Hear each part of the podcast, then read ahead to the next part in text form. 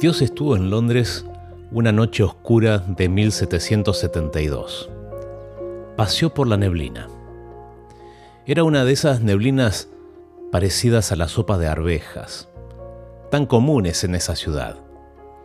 No se podía ver más que a unos pocos pasos de distancia, aún con muy buena luz.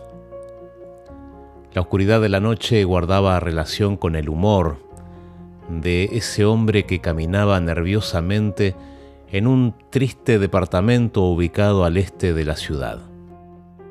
Tenía profundas ojeras, señal de largas noches sin poder dormir y días enteros de angustioso temor. Se dejó caer en una silla y miró cómo las brasas se apagaban lentamente. Pensó para sí, me parezco a esas brasas, acabado, derrotado, un fracaso.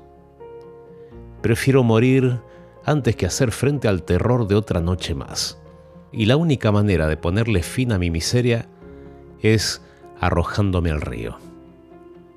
El hombre tomó su abrigo, como poseído por una locura repentina, y salió a la oscuridad de la noche cerrando la puerta con llave tras sí Bajó a tientas las escaleras hasta llegar a la cabeza de caballo de hierro y el anillo donde ataban los caballos frente a la casa. De allí siguió la vereda hasta la esquina de la calle por donde siempre pasaba un carro de alquiler tirado por caballos. Cuando llegó le dijo al jinete, al río Támesis, señor.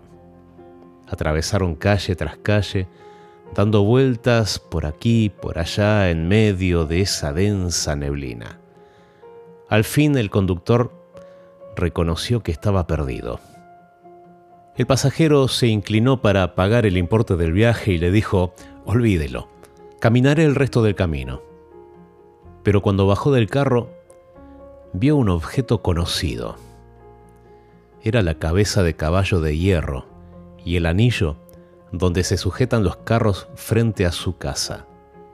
Se dio cuenta de que Dios lo había guiado en medio de la neblina.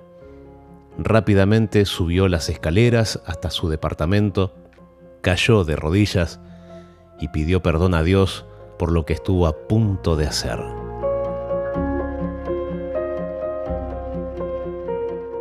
Se complicaron las cosas, arruinaste todo el mundo parece que se cae a pedazos.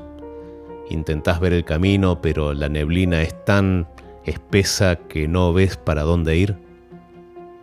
Aun cuando en tu mente parezca que la única salida sea terminar con todo, Dios te agarra de la mano y te lleva de vuelta a casa.